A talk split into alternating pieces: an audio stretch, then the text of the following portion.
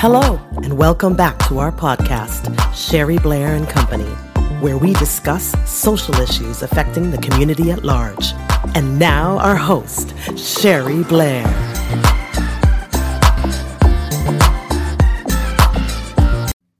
Guide your life with grace and gratitude, day 27.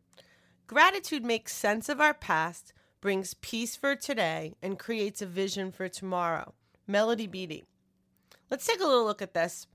We all have a past, and for some of us, it may have been tougher than for others. Feel blessed about that. If you are struggling with your personal healing from wounds from the past, think back and sprinkle some gratitude on what you choose to be grateful for today.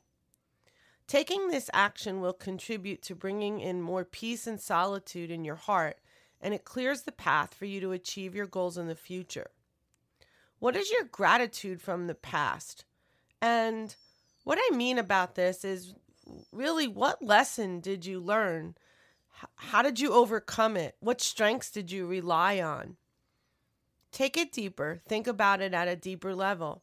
And this will help your healing because we carry a lot of those things with us. So nurture your heart and honor the courage you have to take that journey.